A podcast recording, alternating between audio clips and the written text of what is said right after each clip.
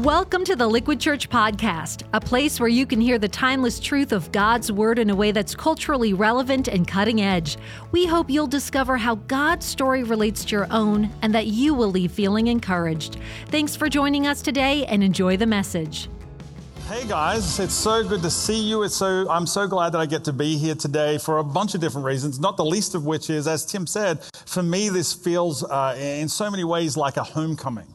Like I feel like I'm surrounded by family, and certainly for me, uh, New Jersey feels like home. In fact, you know, as Tim said, I moved here in 2008, and I have to say, making the move from Melbourne, Australia, to New Jersey was a lot easier than ma- making the move from New Jersey to Atlanta there was a lot less cultural shift for me. I, there was not as much stuff that I had to change. So Jersey has always felt like home for me. I moved here in 2008, as Tim said, to become the first online pastor here at Liquid. And we were here, in fact, my family, uh, so we lived in the US for a total of about 14 years. We spent seven years, uh, just over seven years in Atlanta, but the rest of that time was right here in New Jersey. In fact, we've been in, we lived in New Jersey so long that we were part, my whole family was part of the very first Camp Rock. Who was at the very first Camp Rock? Yeah, we were part of that very first Camp Rock all those years ago, and we came back for the second one as well. We lived in Jersey so long, in fact, that, um, you know, I've, I've spent summer in Cape May. I've seen snow on the sand at LBI. I have had breakfast for uh, breakfast at a diner at 1 a.m., I discovered the miracle of disco fries. Also lived here so long that I saw the final Bon Jovi concert at the old Giant Stadium. And I scalped tickets to a Bruce Springsteen concert in Newark with Pastor Tim. That is a true story. You have to ask Tim about it at some point. Like, that's how long I've been living. Uh, I lived in New Jersey, and we absolutely loved it. In fact, we lived in Madison, New Jersey, for the whole time that we were living in this state. And it was interesting to me because right down the road from where we lived in Madison, there was this Jewish synagogue. And one day I decided I'm going to go and meet the rabbi who runs that place. And so I started meeting with him and started having coffees with him. And I would actually, every other week, I would go and have a coffee with him and sit through his Torah class. And Rabbi Lubin and I became really good friends. And after about a year of me hanging out with him, I worked up the courage to ask him why he doesn't follow Jesus. And his answer absolutely floored me. See, we would get together and we would have uh, these coffees together. He would make the most, the, the hottest coffee I've ever had, filled to the brim, right? Black coffee. It was like wicked. And I, so I, did this every other week for a year. We became really good friends. And over one of those coffees, the topic of Jesus came up. And I, and I asked him why he personally didn't believe Jesus was the Messiah. And he said something that surprised me. He said he didn't believe Jesus was the Messiah because Jews judge a rabbi by the behavior of their followers. Jews judge a rabbi by how their followers act, how they speak, how they conduct themselves, their attitudes, their behaviors. Now, if you're someone here today who calls themselves a follower of Jesus, just let that sink in for a second. Rabbi Lubin explained to me that he believed Jesus was this great Jewish rabbi, but he couldn't accept Jesus as the Messiah because he said so many of Jesus' followers have done so much, dev- caused so much devastation throughout history. And I remember when he told me that, I felt so frustrated. I was frustrated that my friend had made a decision to not follow Jesus because of the behavior of some of his followers. I was so frustrated, I asked Rabbi Lubin, Can you please unpack that just a little bit for me? And he went on to explain something that has, quite honestly, shaped my faith ever since he said these words to me. See, when I asked him to further explain what he meant by it, he said this He said, The behavior of a follower reflects the authority of the rabbi. the behavior of a follower reflects the authority of a rabbi. Let's close in prayer. No, I'm not finished with it. I'm not finished. Unfortunately, for some of you, I'm not finished yet. But honestly, can I, can I just say this in all honesty? If, you, if you're here today, if you're watching online, if you're listening on a podcast, and you call yourself a follower of Jesus and that does not challenge you, then there's nothing else I can say on stage today that will challenge you. If that statement by Rabbi Lubin doesn't challenge you or convict you at all, then I honestly don't know what will. In fact, whether you're joining us online, if you're listening to this message via podcast on your commute into the city, if you're watching this on YouTube a month, a week, a, a year from now, and you're a Christian, can I, or if you're in the room as well, if I can, can I let you in on something that your unchurched, non-believing family and friends may not want you to know? Here's the thing. They agree with Rabbi Lubin. The only difference is they judge Jesus' authority based on your behavior. They'd make a determination whether or not Jesus is everything that we say he is, or that Jesus is everything he said he was throughout Scripture by your behavior. You see, you tell people about what it means to follow Jesus in everything you do. Every word, every action, every the way that you respond, your attitude, every social media post the way you drive down the New Jersey Turnpike. Everything you do tells people something about Jesus because it reflects what Jesus has done in your life. And that's because the story you tell about your faith either invites people into, an, into a conversation or invites them into an argument. Or should I put it this way? The story we tell about our faith either invites people into a conversation or incites them into an argument.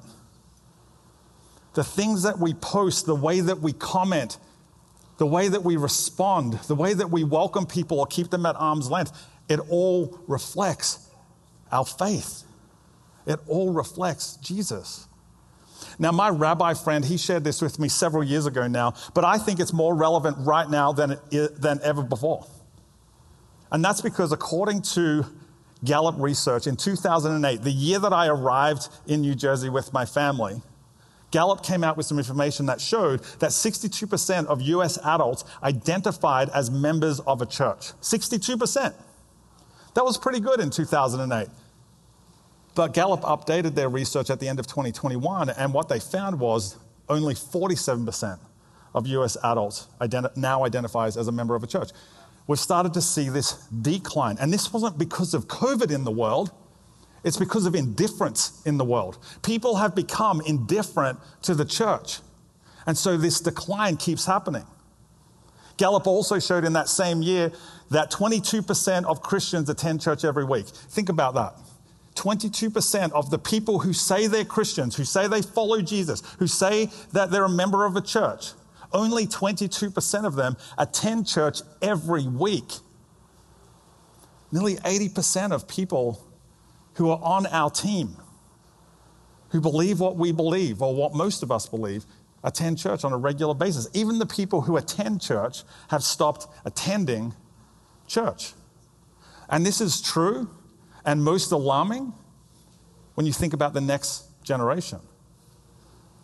Recent Pew Research that came out earlier this year showed that just 24% of 13 to 17 year olds see faith as important. Just 27% of that same age group prays. And there are just 40% of teenagers today who have certainty about God. Only 40%. That means there are 60% of people in your high schools in New Jersey who are growing up unsure that there even is a God. And if there is a God, they're not really sure if that God is for them. Okay, now I get it. This is the 11 o'clock service, but still, I threw a bunch of numbers at you. Too many numbers for a church service. I totally understand that. But the point of me doing that is that everybody who's watching this message today, whether it's online or on site, you guys are in the minority. And here's the thing if you came to church last week or you watched online last week, you're in the minority of the minority. So I wonder, how does that make you feel? Seeing those numbers, hearing this, uh, this research, how does that make you feel right now? For some of you, I'm sure you feel sad. Some of you probably feel frustrated, like I did when Rabbi, I had that conversation with Rabbi Lubin. But if I can be honest with you, I actually think it's exciting. It's exciting because it means we have an unbelievable opportunity to make a huge difference. God has, for whatever reason, chosen you guys to make a huge difference. And so He set up the culture for you to be able to do that. We have a huge op- opportunity to make a difference in your local neighborhood, in your local town, in your local county, and especially in the state of New Jersey. And the reason for that is we are surrounded by people who don't know Jesus. We're surrounded by people who are disconnected from the church. We're surrounded by people who describe themselves as irreligious or as nones. Now, when I say nones, I don't mean Catholic nuns with a habit, okay? I know some of you just had a little bit of PTSD. What I mean is the people who on the on the surveys that go out, on the census that goes out, when it comes to what is your the question around what is your religious affiliation, they tick none. These are the people who are surrounding us. See, the statistics actually make us modern day followers of Jesus a lot like Jesus. See, let me explain. See, whenever you read the, the stories in the Bible, one of the things, have you ever noticed that there's, there's this thing that all these people who follow Jesus were far from God? Jesus surrounded himself with people who were disconnected from the church, who were far from God. I think this is about the most interesting thing to me about Jesus. He came as a religious leader, but he spent little time with religious people. He was sent from God but he didn't pursue godly people. He pursued the people who are far from God. It's one of my favorite things about Jesus. If I had to sum it up, it would be this. This is my favorite thing about Jesus. People who were nothing like Jesus liked Jesus, and he liked them back. The reason Jesus had so many unchurched people following him around was because he liked them. They liked him, and he liked them back. In fact, the people that felt, felt most uncomfortable in the temple at the time were the people, the people who felt most connected to God. They were the ones who flocked to hear Jesus speak. They flocked to hear his message. And I believe that what was true of him individually has to be true of us corporately. What was the thing that drove Jesus individually needs to drive us collectively. People who are nothing like us should like us, and we should like them back. Which is why I believe this church has an amazing opportunity to impact New Jersey. Could you imagine if the thousands of people, the thousands of families who live within driving distance of a liquid campus, who were nothing like Jesus liked Jesus? Could you imagine what that would look like? Could you imagine what it would do to New, New Jersey? Could you imagine what it would do to the country? If the thousands of people who live within a 30 minute driving distance of a liquid campus liked Jesus, Imagine if the people who lived outside of the walls of this church, who feel like they are the most disconnected from God, felt comfortable either coming on site to this church or watching a message online. Could you imagine if they felt far from God, but they were comfortable coming here? Wouldn't that be incredible?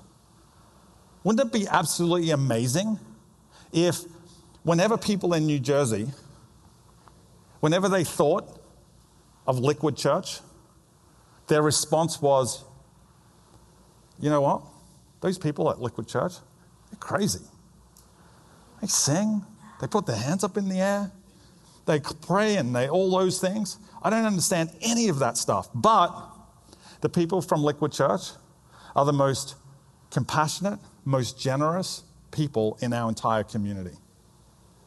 Could you imagine if the reputation of Liquid Church was whenever somebody saw a Liquid t shirt or saw a Liquid logo somewhere or, or, it came up in the news or whatever, wherever they heard the name Liquid Church, they instantly thought, you know what? I don't know if I believe anything they talk about, about that book they read, about what they say about Jesus, about what they say about a resurrection, about what they say about where I'm going to go when I die. But I want my son or I want my daughter to marry somebody from that church because they are the most high integrity people in this entire community. Can you imagine what that would do? Is there anybody with me today? Yeah. Could you imagine the impact that that would have? Could you imagine if the reputation of this church was, hey, I don't know at all if I believe anything that they say about eternal life, but I'm going to hire somebody from that church because they are the most high integrity, truthful people in our community. Could you imagine if, when people thought of Liquid Church, they were happy that Liquid was in the state of New Jersey? That they were aware that Liquid was in the state of New Jersey and that New Jersey was different because Liquid was present. Could you imagine the impact that that would have?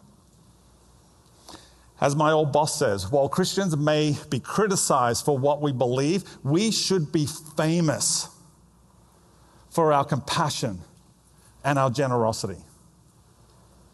While we can be criticized for the stuff that we say, the stuff that we do, the commitments we have, the way that we pray, the way that we give, and, and we, we can be criticized for all of that. But we should be famous for our compassion and for our gener- generosity. Now, if Liquid's going to have this conversation, if any church is going to have this re- sort of reputation, then all of us need to resist the things that make us resistible. We have to resist the things that make us resistible to those people who are outside of the church. But how do we do that? Well, luckily, Jesus gives us a clue. And we read this clue in a book written by a guy named Luke. We call it the Gospel of Luke. Now, just to catch you up a little bit, Luke was this guy who wasn't an eyewitness to the things, the life, the teachings of Jesus. He wasn't a part of that. He wasn't an eyewitness. But he says that he conducted a thorough interview, a thorough investigation. He made sure to talk to eyewitnesses and then he wrote all of his findings down. So here's the deal if you're here at church today just simply because somebody bribed you with lunch, because you lost a bet, or because you promised your mom that you would come to church one day or you would watch online, if that's why you're here today and you're just investigating Jesus, if you're just investigating faith, if you're just investigating church and the Bible, then you're going to love this because Luke is your guy, okay? He was in exactly the same boat. So, Luke, he wrote this about uh, uh, one incident in Jesus' life. He starts with this Now, the tax collectors and sinners were all gathering around to hear Jesus. Now, let's just pause for a second here. Let me explain something. The tax collectors were Jewish people who had paid the Roman government for the opportunity, they bought the right from the Romans to tax their fellow Jews. So they were ostracized. They were the people nobody wanted to hang around with. Think of Boston Red Sox fans. They were the Boston Red Sox fans of the first century, okay? So there's tax collectors there, and then there were sinners there. Now think of those as like the Atlanta Braves fans.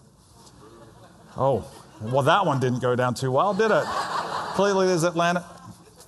All right. Sinners were the people who had made this decision that God's law was too stringent for them to follow. They, they couldn't keep up, so they just decided, I'm not going to do that. So then Luke continues. He says this But the Pharisees and the teachers of the law muttered, This man welcomes sinners and eats with them. So, just to, you know, just to catch you up and summarize a little bit, there are two sorts of people, two groups of people in Jesus' audience right now. On the one hand, there's the tax collectors and sinners, people who are far away from God. And then on the other hand, there were these religious leaders, the Pharisees, who were more like Jesus, but didn't like Jesus.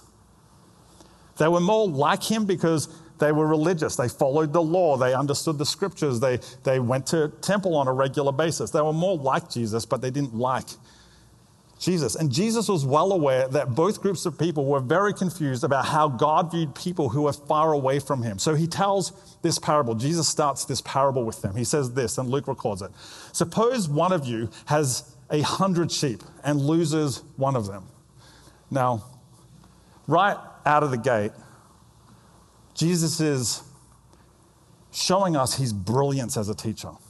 See, he understood that everybody who was in his audience understood what it meant to be around shepherds. They'd been around sheep their whole life. In that culture, they understood this. So Jesus was speaking directly into the culture of the time. It would be like Jesus saying to us, okay, so imagine you're driving down the New Jersey Turnpike. Right? We would all get it. We would all understand it, right? This was his version of that. So Jesus is, he's so good. He's talking to uh, a situation that everybody knew. And he continues Doesn't he leave the 99 in the open country and go after the lost sheep until he finds it? And again, I, I imagine all the people at this moment, they're leaning in and they're nodding and they're looking at each other and they're going, Yeah, yeah, yeah, yeah, of course, that's what happens. We, we get it. We get it, Jesus. They're very responsive to Jesus' message, unlike the 11 o'clock. And when he finds it, Jesus continues, and when he finds it, he joyfully puts it on his shoulders and goes home. Now, again, this is going to seem, this might seem weird to a 21st century audience, but this resonated with Jesus' first century audience. They understood exactly what Jesus was talking about.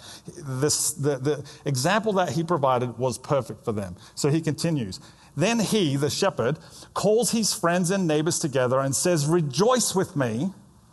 I have found my lost sheep. Now, when Christians hear this story in church, and, and, I'm sure most of you have probably heard that story, even if this is your first time in church or your first time in a long time in church, you may have heard this story before. But when Christians hear this story, at this point in the story is when everybody starts making Christian cow noises.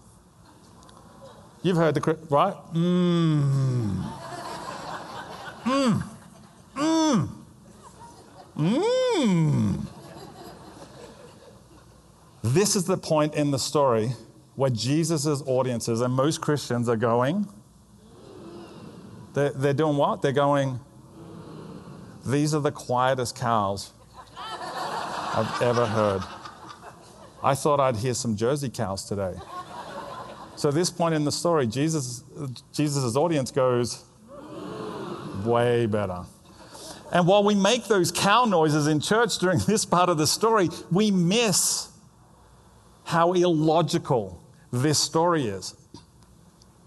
You see, no shepherd in his right mind would ever leave the 99 sheep behind in fact, the last time that I was in Israel, I actually got to spend an entire afternoon with a Bedouin shepherd just on the outskirts of Jerusalem. And here's some footage that we actually shot during that trip. I got to spend a whole afternoon with this guy. I watched him walk around and feed his sheep, I watched him water the sheep.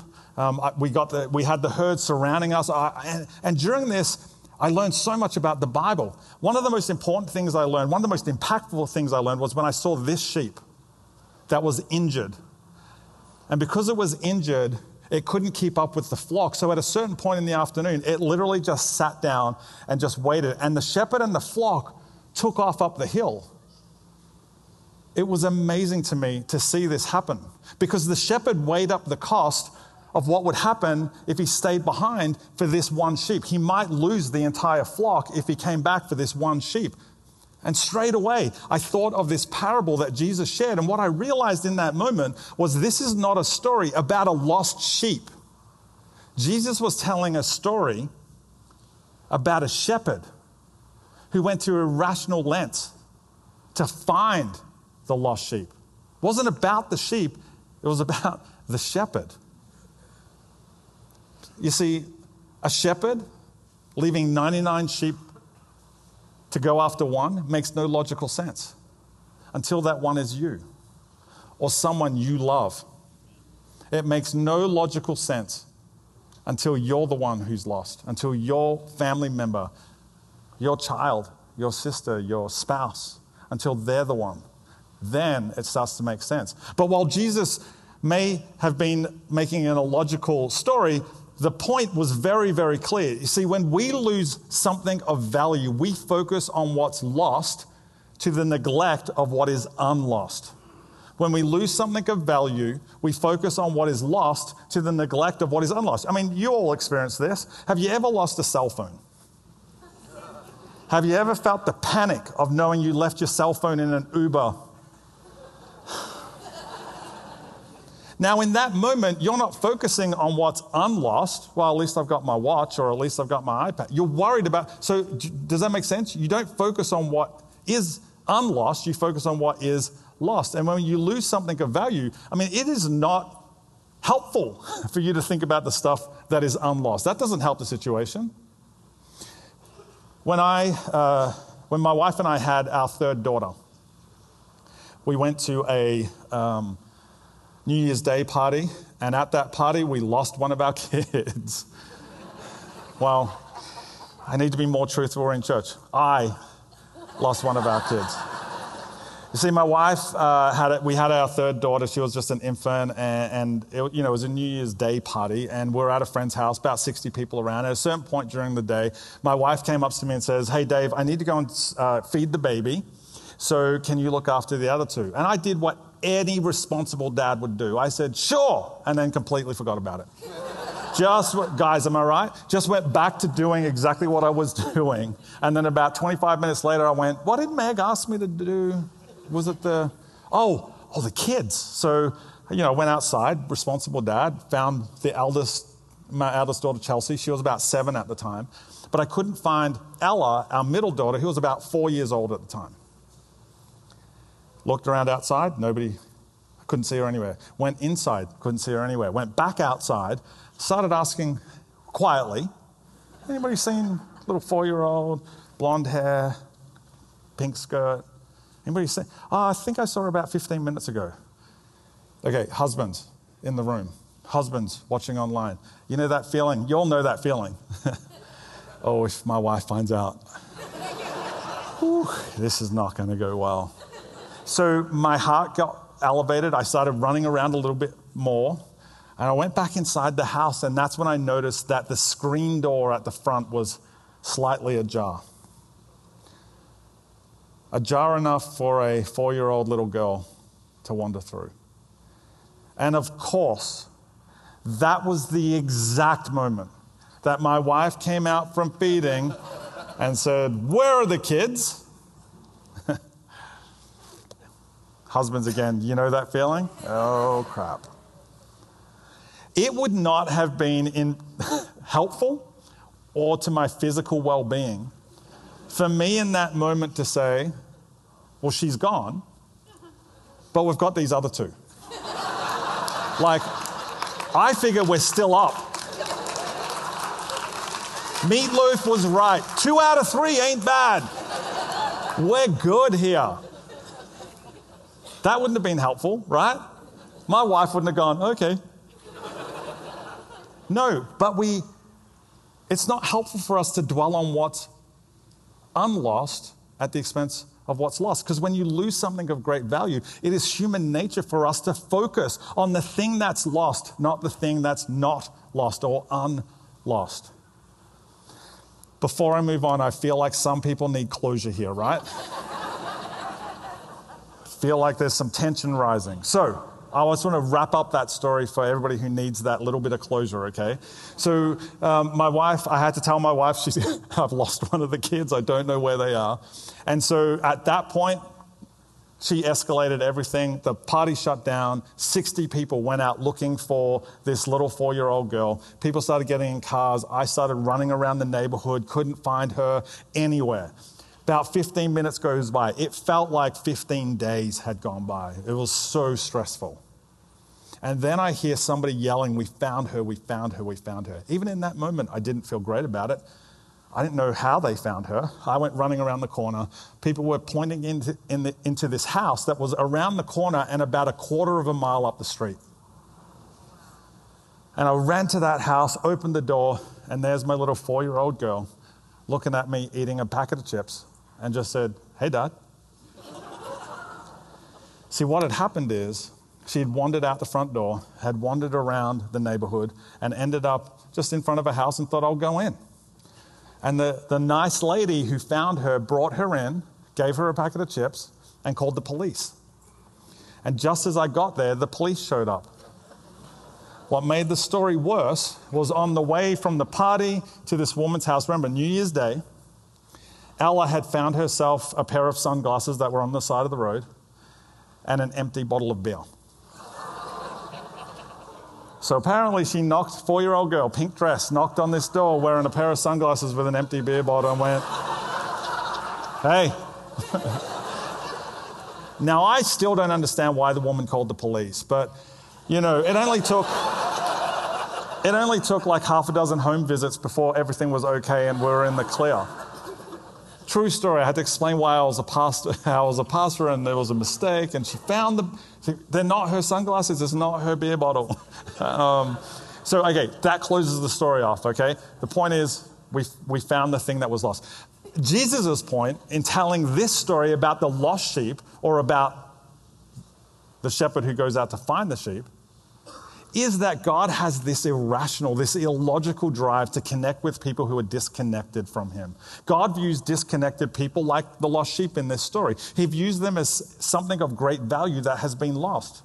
And the reason Jesus was so focused on people who were outside of the church is because they were lost. And He wanted to invite them back into God's family. And do you know what determines how far we're willing to go to find something that is lost? Well, it's with the value that we place on that thing. And God places such value on people who are disconnected from Him that He sent His Son to find them.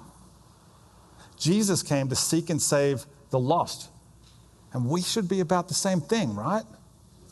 Amen. Well, it might seem obvious that the church should be focused on the lost, on lost people. In reality, the gravitational pull of every church is towards the found. The gravitational pull of every church is towards the insiders.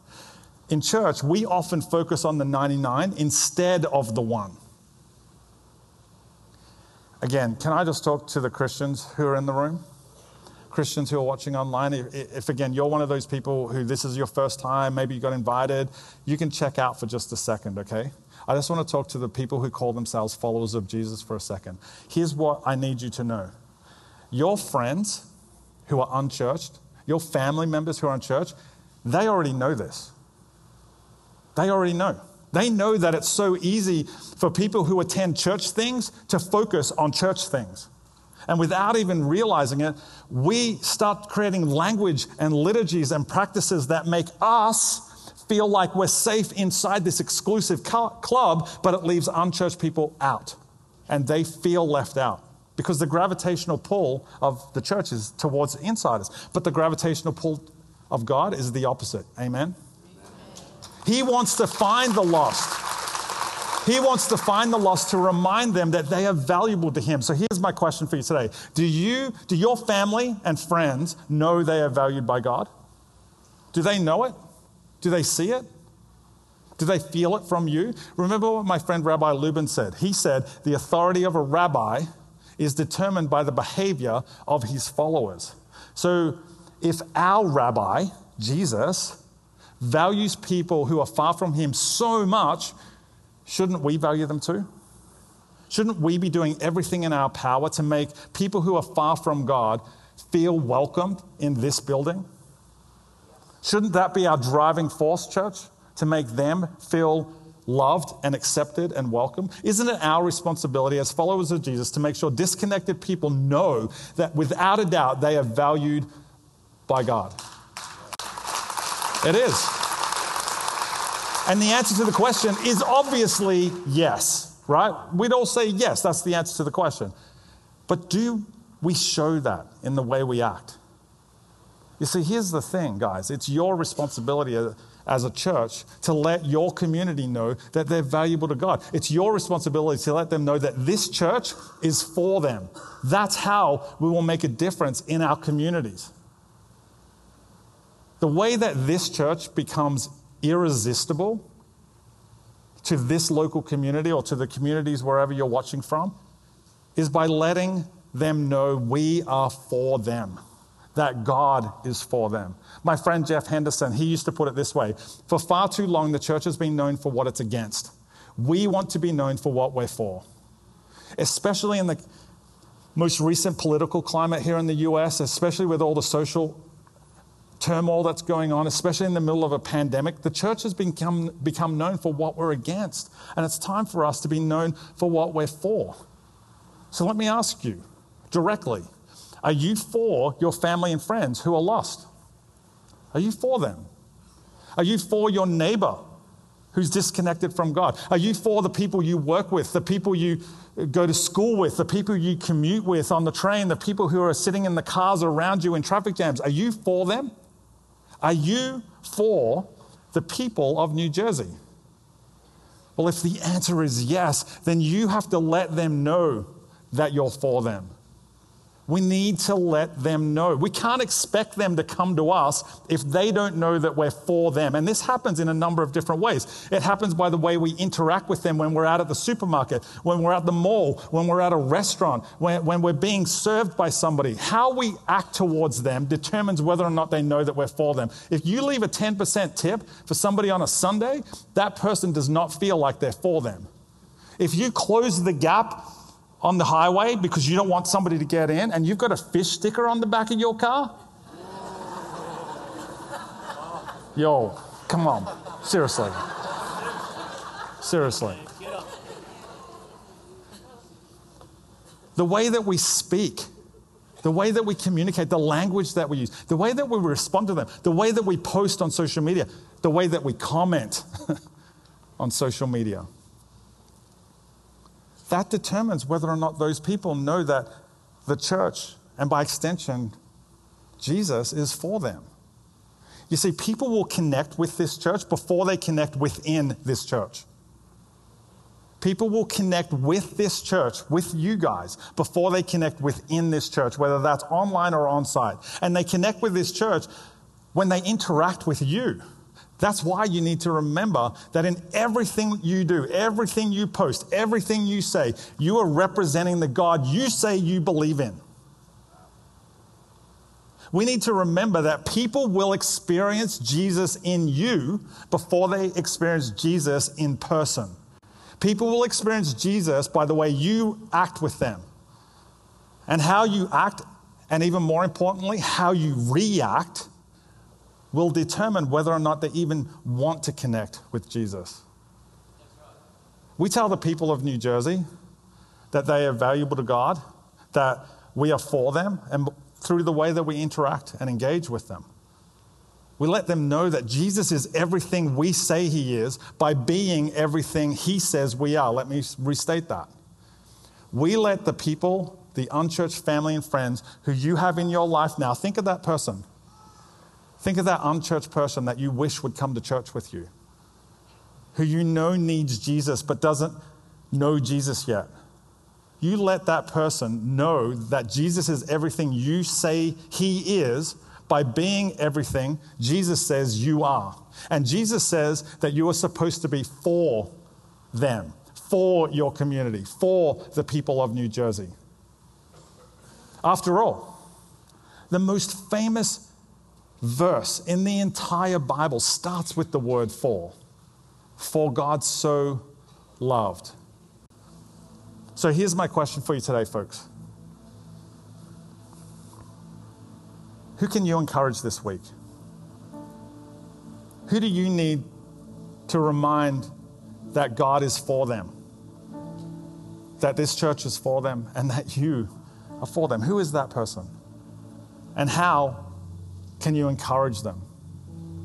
How can you encourage the people around you, even this afternoon as you leave church and you go about the rest of your day? How can you encourage the people that you interact with, the people at the supermarket, the people at the restaurant, the guy who's pumping your gas? Praise Jesus for Jersey. The, how can you let those people know that you are for them and that as an extension of that, Jesus is for them? How are you going to do that? Happens in the way that you love them, welcome them, accept them, speak to them, respond to them, act towards them, and react towards them. We can do this, and it will make a huge impact. Let's pray. God, I just want to thank you right now that everybody under the sound of my voice is loved by you. God, you are for all of us. And I just thank you for that truth, Jesus. God, I thank you that you sent your son to invite us back into your family because you are so for us. And so, God, I want to pray right now that by the power of your Holy Spirit, you would give us opportunities to let other unchurched people, to let people who are disconnected from you know that you want to invite them back into your family as well. Help us to know, help us to let them know that you are for them. Give us those opportunities, God, and then remind us, prompt us, poke us, hit us in the back of the head if we need to, just to remember to show these people that we are for them. And if we're for them, that's because you are for them. God, would you do amazing things in the coming weeks through this church as we step out in faith as individuals and reflect our rabbi, reflect Jesus' love for the people who are around us. And may communities throughout New Jersey know that you are for them through the actions of the people of this church.